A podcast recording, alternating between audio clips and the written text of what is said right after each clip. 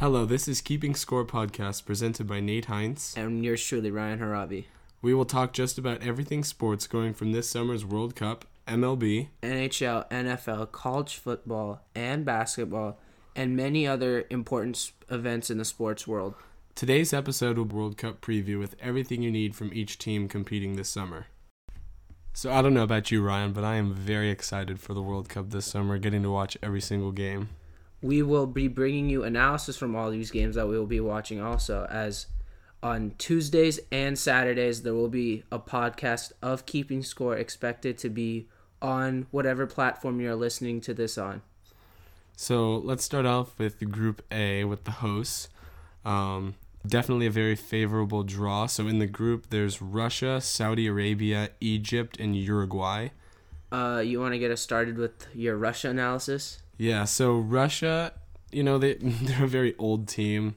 Uh, they'll they'll definitely get some advantages as the host country. Russia really lacked the talent. I think Russia has one game changer in their midfield in Alan Dzagoev, but I think he dictates how Russia's pace goes and he dictates how Russia runs their attack. And without him, I don't think Russia will go anywhere without him being in form and looking to set up his teammates during this World Cup run. Well, I don't think Russia's going to go anywhere either way. Um, so why don't you talk to us about Saudi Arabia? Well, this is a team that I think will finish bottom of the group. Honestly, I don't see anything redeeming about Saudi except for that all their players play in the same league. Essentially, 16 of their 23 players are from the Saudi league. And I honestly don't see any way that this team goes anywhere in this World Cup. Yeah, I agree. They're they'll have trouble scoring goals. I think the only thing Saudi has going for them, like you said, is that team chemistry that they'll have from playing together in the Saudi league.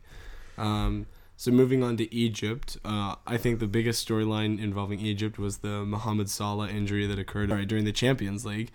But I think Mohamed Salah's health will dictate who finishes second in this group. Speaking of health, how about Muhammad El Neni, who picked up a knock in Arsenal's pre- last few Premier League games? Yeah, so Mohamed Salah is a much more uh, prolific player than Mohamed El Neni, but El Neni is really important to hold the fort in the back for Egypt and help them dictate the ball in the midfield and help them keep possession. And I think he'll be a key player um, for Egypt against Russia in that match.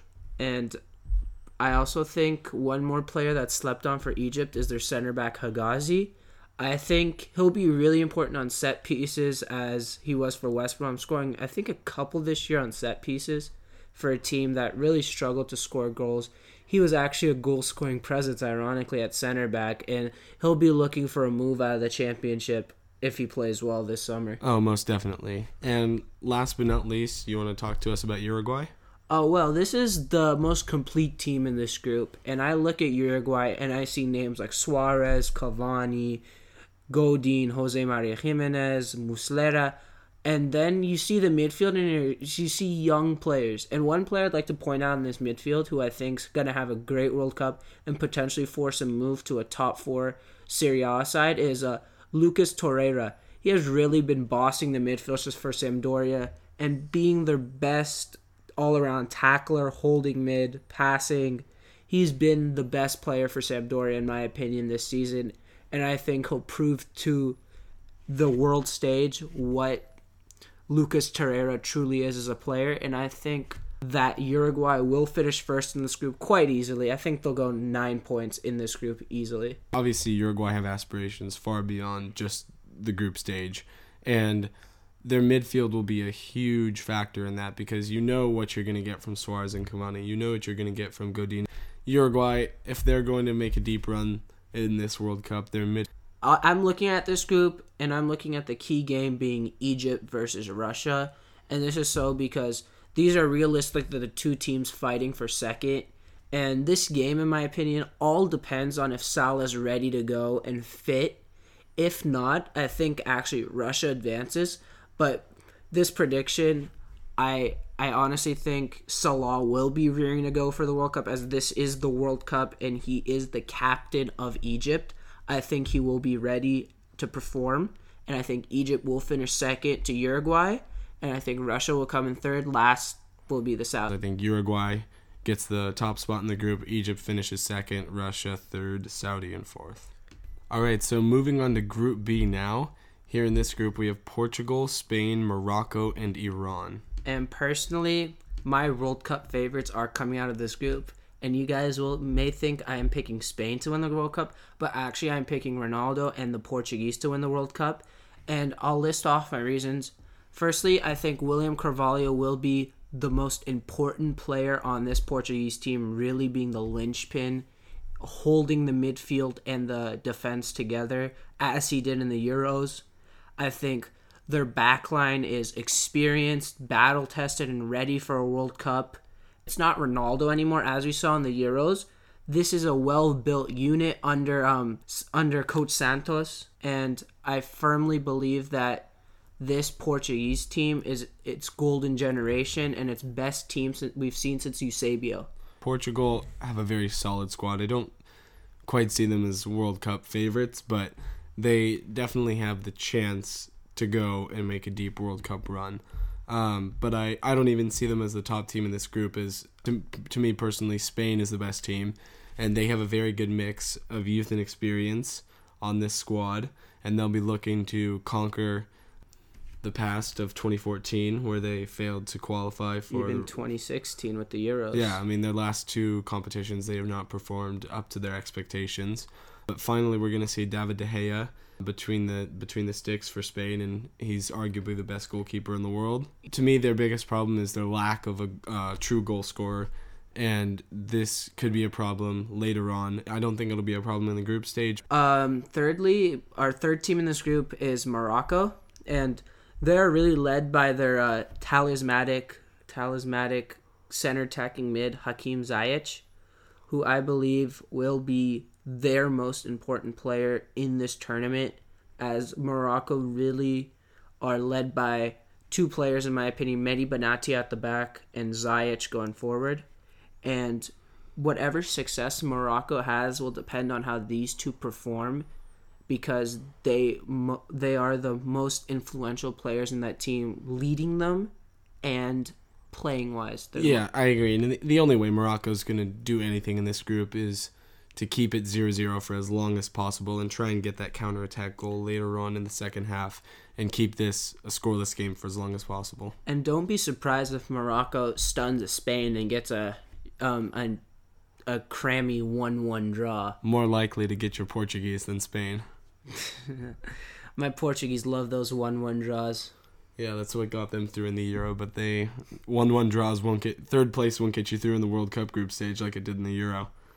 But the Euro group didn't have Morocco and Iran.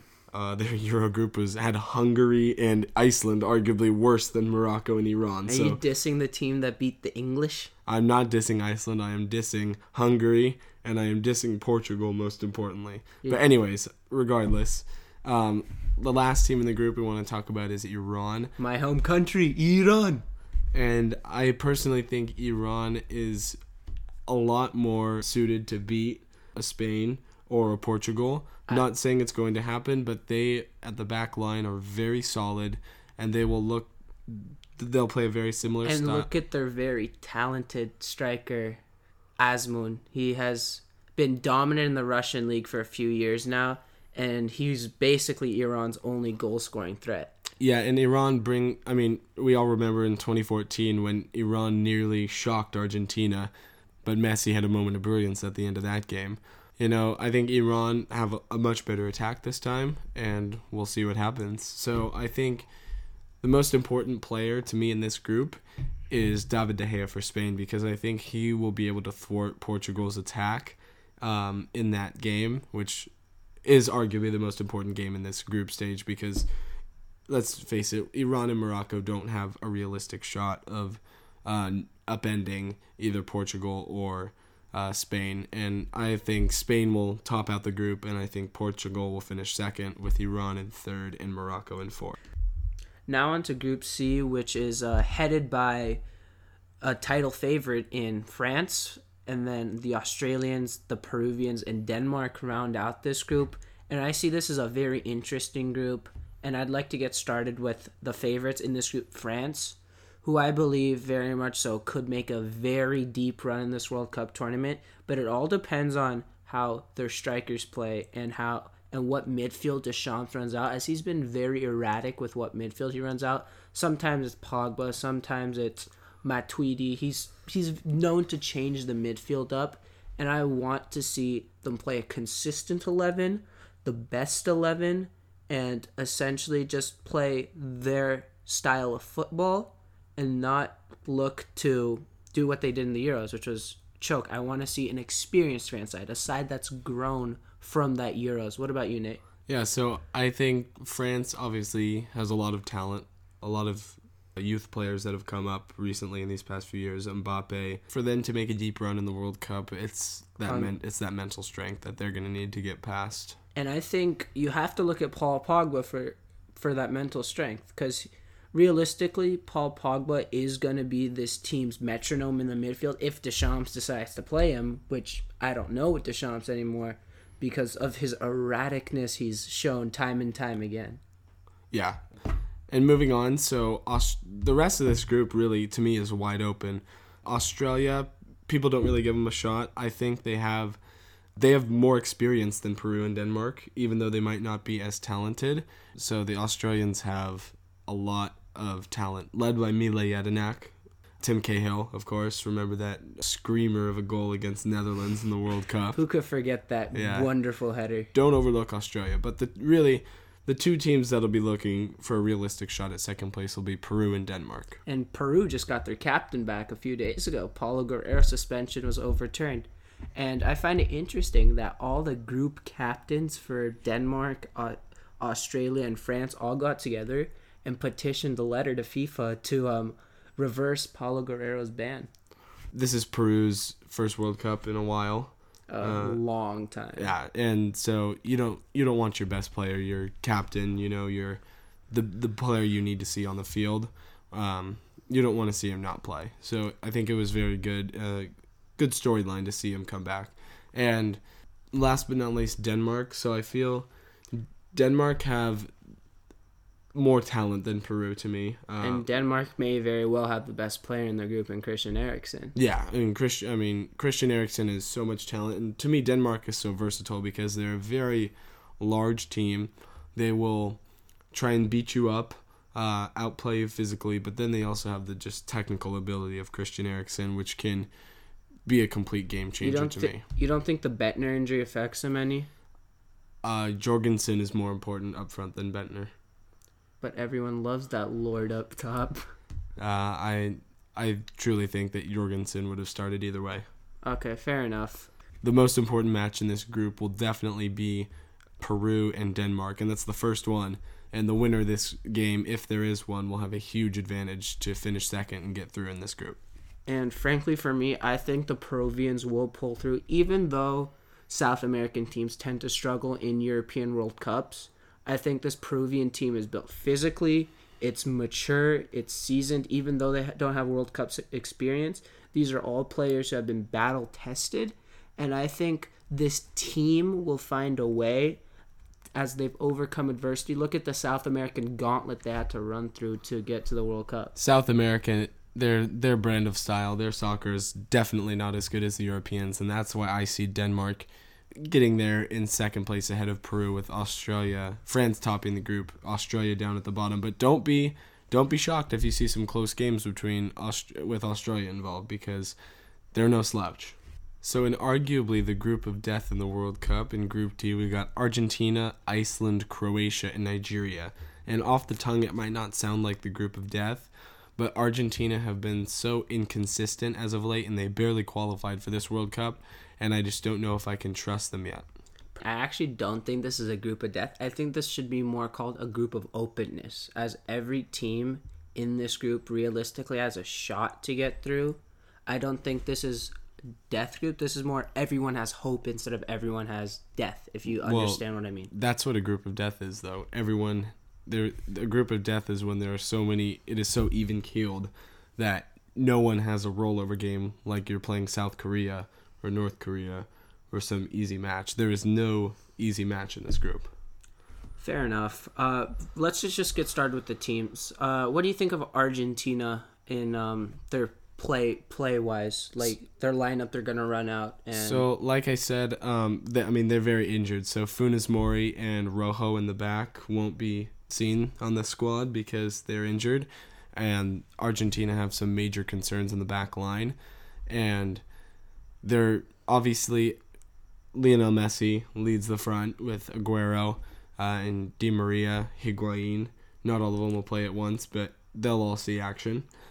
You know who I'd really like to see um, head coach Jorge Sampaoli give some action to is uh, Paulo Dybala. I'd like to see him play more than he's played for Argentina, be- simply because he plays the two same positions that Messi does. But I think a player of his caliber and talent should be on the pitch at all times. Yeah, I can completely agree, but it'll be Argentina haven't figured out how to play with Messi yet, and I'm not sure they will during this World Cup. Um, only time will tell. And let's not forget about Argentina's other concern, which is their midfield. I, I don't see a game changer in that midfield. An aging Javier Mascherano is probably going to line up that midfield. And it's going to be followed with Pastores and Biglias, which I don't see as a workman-like midfield. And I think their midfield and back line are major question marks heading into this World Cup. And Iceland in this group are another.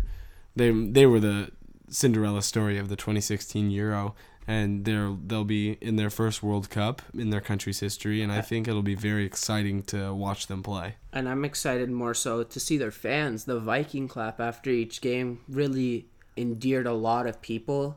And I'm excited to see their fans, basically half their country, be in Russia. I agree, and you know this team plays together, and I think they could definitely pull off some shocking results in this World Cup. Watch out for Gylfi Sigurdsson. He may have not played well for Everton this year, but he always turns it up for his national team.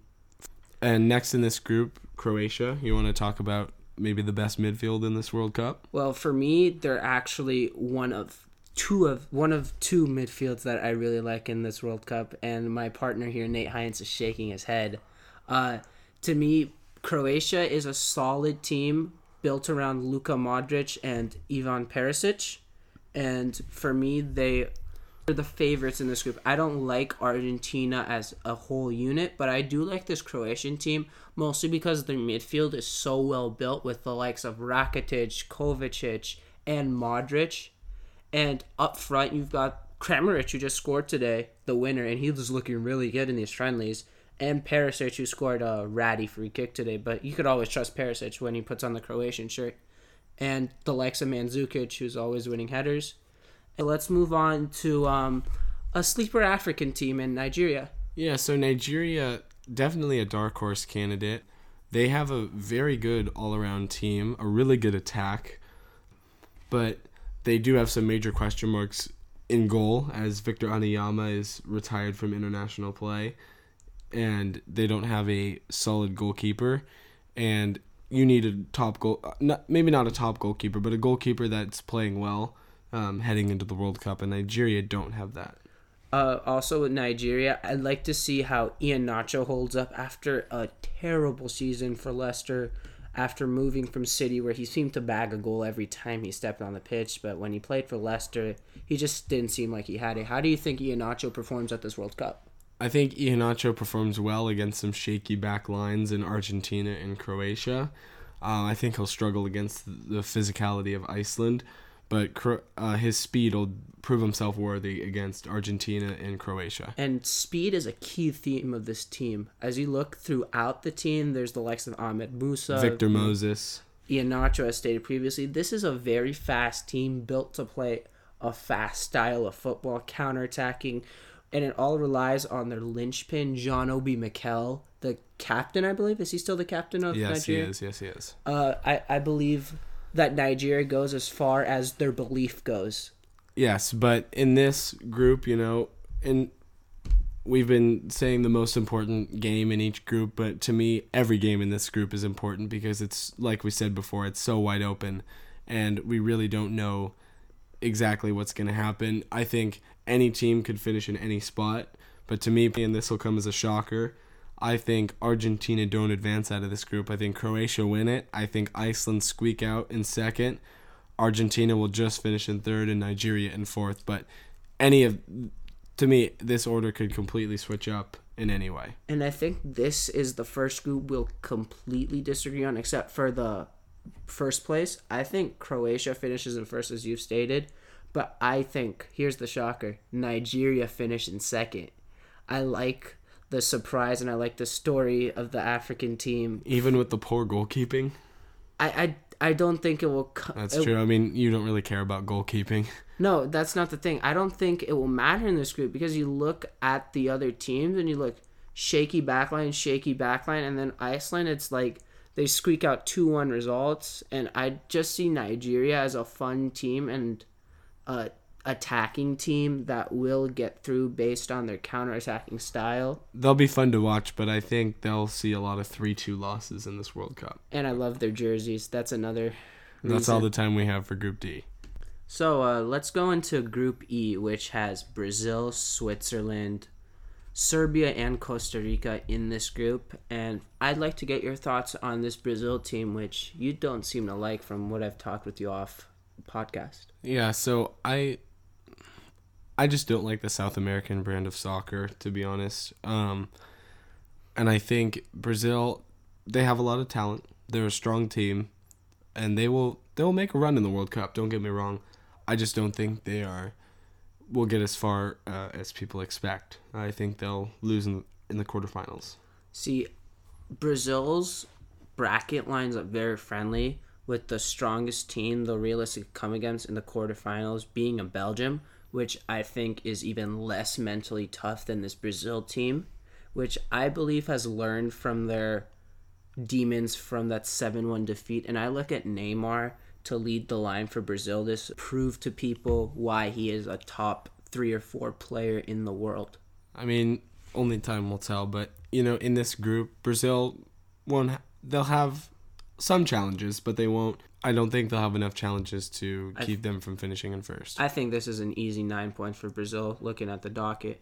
I think seven. But moving on to Switzerland. So Switzerland are a very Interesting. interesting team. Yeah, they took Argentina uh, last World Cup into extra time, and it took a Free kick. moment of brilliance from Di Maria. Was there a free kick? No, Di Maria dribbled the back line Oh yeah. and hit one back post. It, they're they're a very solid team. They're I know you're not very fond of them. You just think they're very mediocre, but I I really like what this Swiss team brings, and I wouldn't be surprised if they earned a draw against Brazil. Uh, I don't think the Swiss team goes anywhere in this group. Their best player is on a team that just got relegated. The main reason I say that is I think their best player Shaqiri is a very inconsistent player, which is I don't think Shaqiri is their best player. Their best player is outside back Stefan Lichtensteiner, who's a very or uh, left back Ricardo Rodriguez. Both very very versatile and can get up. Oh, I love and- I love those two fullbacks, Yeah. but I think that this team runs how Shaqiri runs, and I don't know how Shaqiri will run. I just don't. if they I agree. If they run it through Shaqiri they'll struggle but if they play as a whole team I think they can do really well. So I they'll I think they'll be a very interesting team to watch this World Cup. Uh, that I could agree with, and I think that the player that I'd like to see improve is Embolo, who's really struggled with Schalke. yeah and I mean this is his first World Cup so we'll see how he does. But um And now let's move on to the Costa Ricans, who were last World Cup's. Cinderella story, a penalty shootout away from knocking off the Netherlands if it wasn't for the interesting Tim Krul substitute. yeah but uh we won't be seeing him this summer. So uh Costa Rica you know they bring a lot of they're, they're very yeah they, they're very similar to Peru. You know they play together. They're a very hardworking um Central American They're team. economic. Yeah, I can I can agree with that. Um, and they they're very tough out, and they got one of the best goalkeepers in this World Cup. World Cup, and I think they'll be a very tough team to beat. And then you're, you know, and I'm just gonna give you Serbia because I know you're fond of them, but Well- I I'll just leave my negative comments to the side. Well, here's uh, the team that I am very high on in this group. I look at their midfield and I see Milinkovic Savic, who has had a dominant season at Lazio, really carrying that team at times. And then Matic, who has been phenomenal after transferring from Chelsea. And Tadic, who you look at in these last four or five Premier League Games, I'm just sitting back here smiling. look at look at these last four or five Premier League games, and you've seen a real star from Tadic as he has been the Saints' moving force and staying up, frankly. I just can't wait till I prove you wrong in this one. And then you look at an underrated player in their midfield is Benfica's Fejsa, who I really like as a holding type midfielder off the bench to settle a game, which I, I look at the Serbian team and I just think they have options all around. You look at Ivanovic, a leader at the back, now playing center back. Ivanovic has been terrible for the last three seasons. To the contrary, for Zenit, he's actually been really good and on form for the past few years at center back after moving from Chelsea. It's an old Eastern European team that will get two red cards during the group stage. Why, why, are you saying? Are you saying all Eastern Europeans are uh, aggressive? I am saying Serbians are very aggressive. Fair enough, but I look at this team and I think it's a team that will squeak out two ones, two nils, and one nils on their way to second place in this group behind the Brazilians. Well, I would, I really disagree with you here, and I think Brazil will top out the group, but I think Switzerland will finish in second, barely over Costa Rica on goal differential, and I think the Serbians will finish in last with zero or one point in this group. All right, so moving on to Group F, um, headlined by the reigning World Cup champions, Germany, with Mexico, Sweden, and South Korea. So I'm going to start off with Germany. I think Germany are the best all around team in this World Cup. Manuel Neuer is just coming back from injury, and I think he will go and have a solid World Cup. Wait, and wait, wait, wait. Here's a hot take. Ter Stegen should have been in net for the Germans this year. Absolutely not. Manuel Neuer has been this team's leader for the past 10 or so years, and he is a phenomenal goalkeeper. And that all Germany just is full of phenomenal goalkeepers, but nobody in my mind is better than Manuel Neuer. All right, let's get off the goalkeepers and let's talk about the controversial decision to uh, leave Leroy Sané at home. So should have brought Leroy Sané, but I don't think it will make as big of an impact as some people like you think because Germany are built as a machine, and Leroy Sané is not part of a machine. He's he's on his own world. See, this is what I think. A player like Leroy Sané, when you're losing a game two one in the 70th, Germany minute, will never be trailing in a game in this entire World Cup. That's a hot take right there by itself. But let's say Germany's two one in the 70th minute. What they don't have a dribbler off their bench. They realistically don't have that guy. You look at Reus, he's realistically going to be starting for this team, and they don't have a game changing pace dribble complexion guy like a Sané on the bench. And I don't believe that you need someone like that off the bench. I think, and especially for Germany, I think you need that solid defensive midfielder that's going to come in, win tackles, be strong. I don't think they need that change of pace forward. And if and if they bring someone in, it'll be Mario Gomez, who German or Joachim Low really trusts and is proven to get goals for Germany at the top level. Let's move on to the Mexicans, who have been perennial underachievers at World Cups, and Mexican fans have been shouting "No Era Penal" since 2014. Yeah, and um, to me, Arjen Robben uh, deserved to get that penalty kick. I don't think he flopped. I think he embellished, but I don't think he flopped. He was still fouled fouled on that play. And there goes our Mexican audience. exactly, but you know, the I, I don't I'm not a fan of this Mexican team. They've had coaching changes. I know they're it's a bit more stable now. Juan Carlos Osorio yes, is heading the But this this team I don't see them getting out of the group. There's just not enough for them to get past Sweden, who I think is a much superior opponent than Mexico. I am to the contrary of my partner here. I think the Mexicans are more battle ready as they have been to these situations more than the Swedes. When was the last time the Swedes made the World Cup? Was it 06? I, I believe it was in 2006, but I also think that Sweden has played well since Ibrahimovic has retired from Swe- uh, from international play. That's very true, but I also think this Mexico team has another gear to show that we have yet to see with the likes of Hirving Lozano, who I'd really like to step up at this World Cup and show why people are talking about him moving to the likes of Manchester United, so I've seen him link Liverpool's, and really show us that he is the player that made out to be. And I'd also like to see Chicharito show something that he didn't show at West Ham.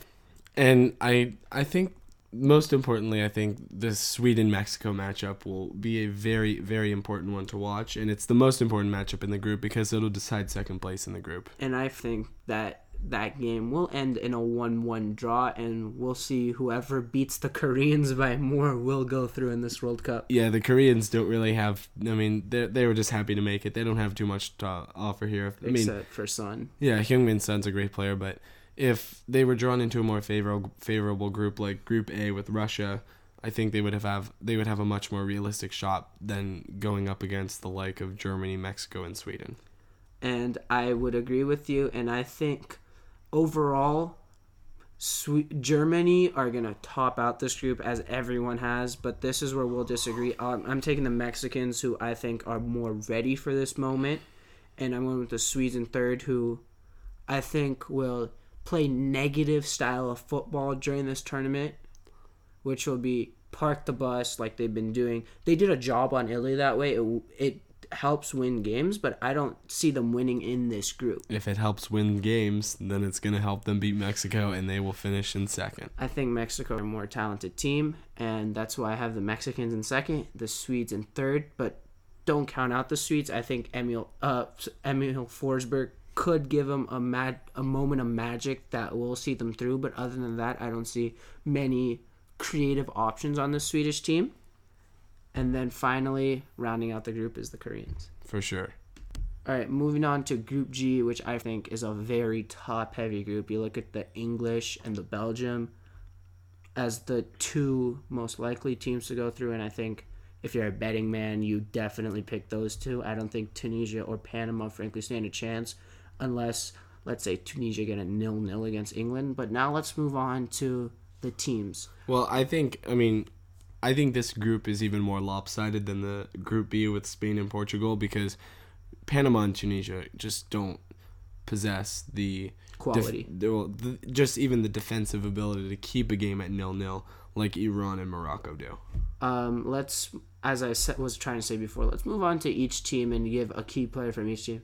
For me, for Belgium, you're, you're going to have to look at Eden Hazard, who's on the international stage when it's mattered. He hasn't shown up. In the Euros, he showed up in two group stage games and then faded against Wales.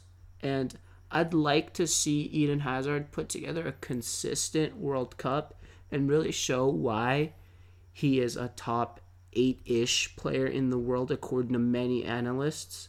And I'd also like to see, um, in general, just this mental toughness of this Belgian team improve. Yeah, and I really like this Belgian squad. I think they have a lot to offer. But uh, moving on to Panama, Panama probably won't last very long in this tournament. But look, this is their first World Cup ever, and look for their um, Striker Gabriel striker, Torres. yeah, Gabriel Torres to have a good tournament.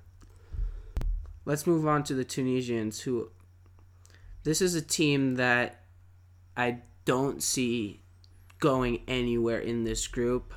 I think that their defense is their strength, but I don't think it's strong enough. I look at Abdennour, who has played for Valencia this year and has been has he been on Valencia this year? I believe he has. Yeah, uh, no, uh, Marseille.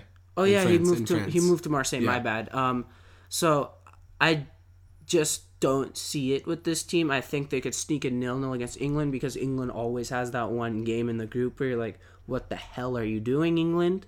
And I think this could be the game for them where they sneak a nil nil. Tunisia fans clap a little and then come back to the reality that oh, we're gonna go out in the group stage. Yeah, and you know they're just excited to make this stage, and whatever happens here is what happens, and they're just glad to be here. But moving on to England, England are the king of all chokers uh, when it comes to the big stage, and I think you know they they will continue to choke. Um, this team is not con- they don't con- they, they don't show up on a consistent basis. One game Harry Kane will score three goals and they'll be fantastic. The next game he's hitting corners behind the net. Exactly, like Wayne Rooney. Oh, that was so funny against Italy, right? Yeah. Oh, that was so funny.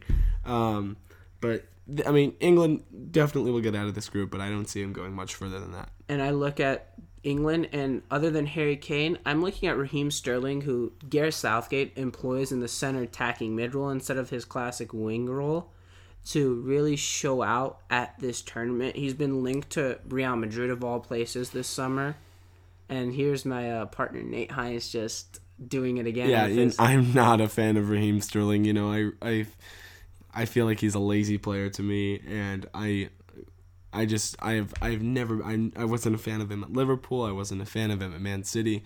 Maybe that comes as me being a Man United fan, but I've just I've always felt like Raheem Sterling has not been a top class player like sometimes he's labeled. And to the contrary, this English squad has some top class players. You look at Kyle Walker at right back and maybe center back. Gareth Southgate has employed him there a little bit. I think he could be a quality player. And then you look at the goalkeeping battle, which I Oh, think is going to be. Let me. I mean, as a goalkeeper, I'm going to be playing Division One um, soccer at Fordham University next year, um, and I'm a goalkeeper. Um, so, if I if I may, please let me talk about this uh, goalkeeping situation here. So, Jack Butland of Stoke City and uh, Jordan Pickford of Everton. You're forgetting my favorite. Okay, Joe Hart's not going to have. No, Nick oh, Nick Pope. Pope. I, I I'd make a case for Nick Pope, but um, it realistically it's going to be between Pickford and Butland.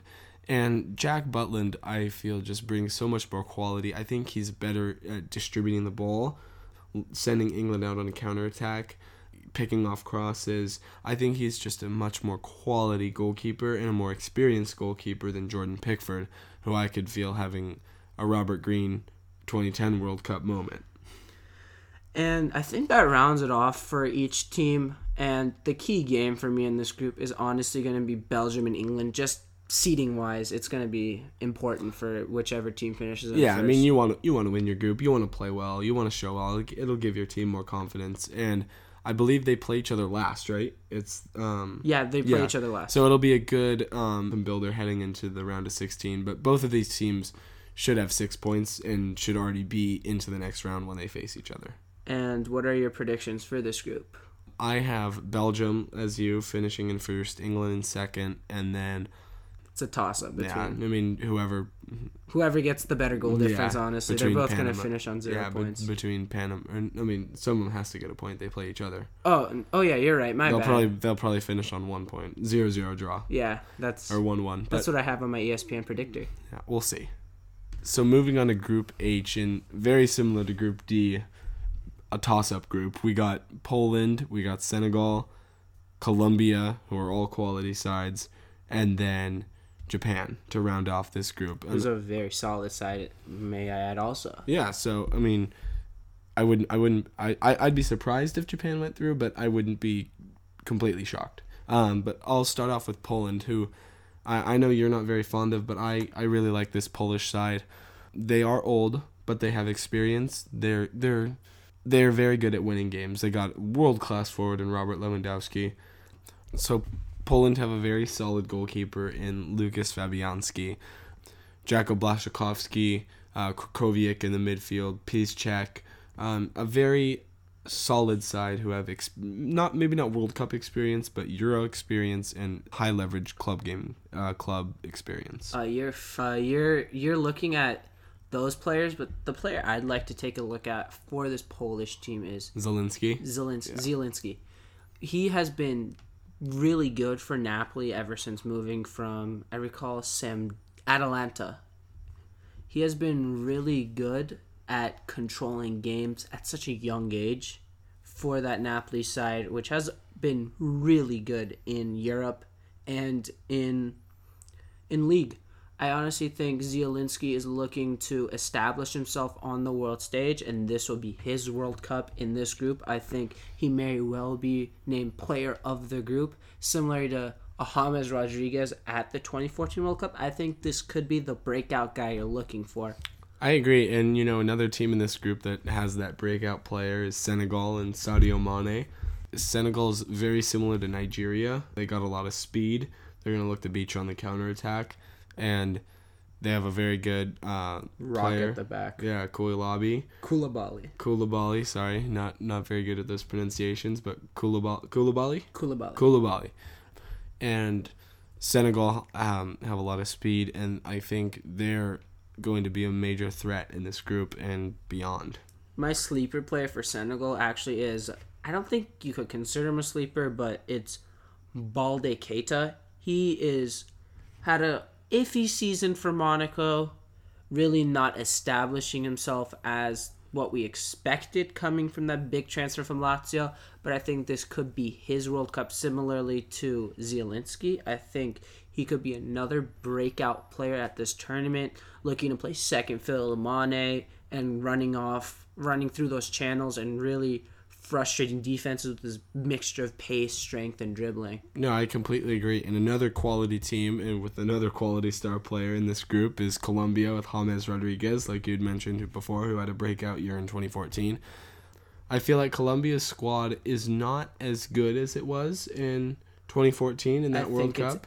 I think it's aged. Yeah, for sure. I agree. It's it's aged. Uh, backline has a lot of questions. I'm I've never been a fan of David Ospina in goal, but attacking wise, uh, with Radamel Falcao and James Rodriguez, they'll be looking to score a lot of goals. And don't forget about Juan Cuadrado coming off that right wing. He's going to be fun to watch as he was in the 2014 World Cup. I believe he was near the top in assists in that World Cup.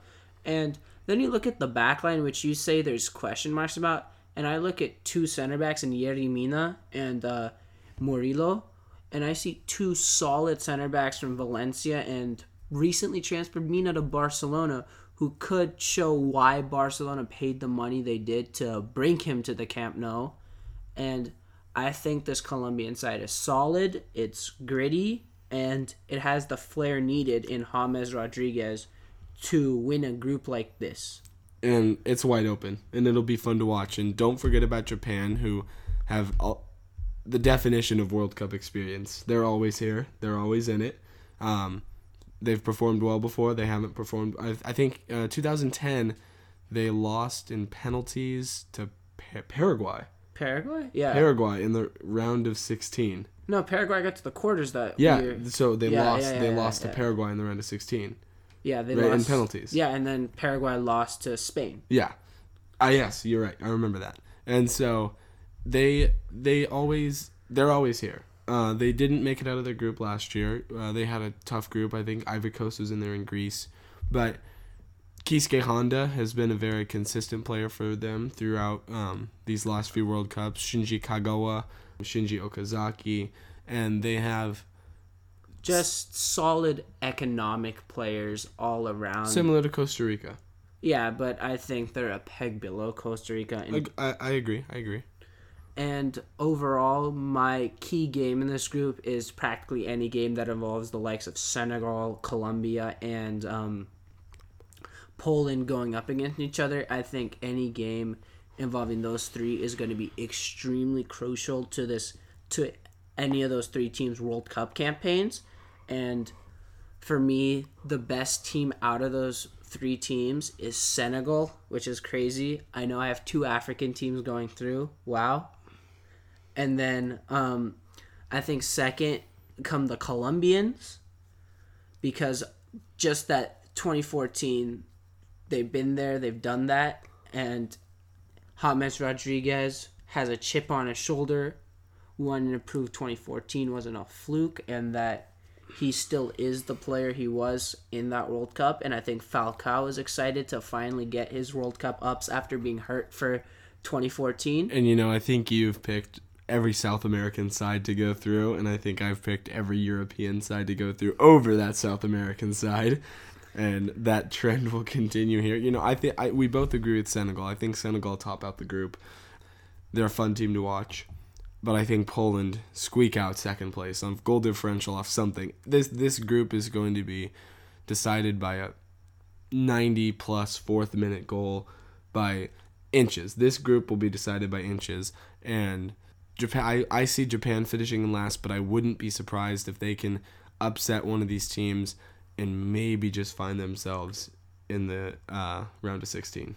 So that's it for our group analysis, and we will continue to give you game by game analysis um, for the World Cup as hopefully you are. Uh, hopefully you're as excited as we are for the World Cup this summer, and we will also be giving you um, prediction when the round of 16 stage is set going forward. But we'll also give you some predictions right now for what we see happening in the end. For me, I think Germany wins this World Cup. Uh, I've already stated who I think. It's the Portuguese. I think Ronaldo cements his legacy as one of the top players in the history of this game. He gets that World Cup in his hands and raises it for the Portuguese, who have been haunted by past nightmares in the World Cup. I think this is their year. And to me, nothing beats that machine that Germany run. Joachim Löw is a fantastic coach, and I, I truly believe that as hard as it is to repeat winning World Cups, I think Germany has the squad to do it this year. And I see Thomas Muller headlining that as top goal scorer in the World Cup. Neymar will win the Golden Boot. Well, these Brazilians, man. Uh, he finally beats his demons from that disgusting back-breaking challenge that Christian Zuniga put up. Was it Christian Zuniga or was it Paulo Amaro? One of the two. Zuninga. Zuniga put on him, and I think Clean tackle, by the way.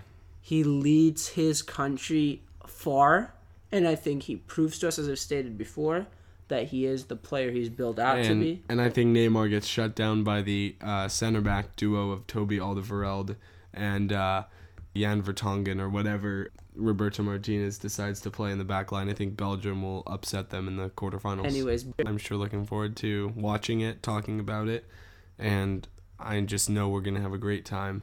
Uh, thank you for listening. It's it's been a pleasure uh, doing our first episode here today. I'd like to say thank you if you even give a listen to this, and much love if you've stayed throughout this whole hour long process. And I look forward to improving on this podcast. As this, keep in mind, this is our first one. If you stay, you'll get to see our journey from beginner podcasters to really good podcasters, and I think that's part of why fans from the beginning love the the under the they love the come up which is what we're trying to do we're trying to come up and i'd love to see you guys be there with us for this come up and lastly i'd like to say this is ryan haravi signing off and go portugal And I would just like to add one more thing. I think um, leave some comments, leave some feedback. I know this is our first one, like Ryan said, we're not perfect. So it would be really useful if we could get some feedback on what we can improve on, what we did well, uh, what we did poorly. And this is Nate Hines signing off. Thank you.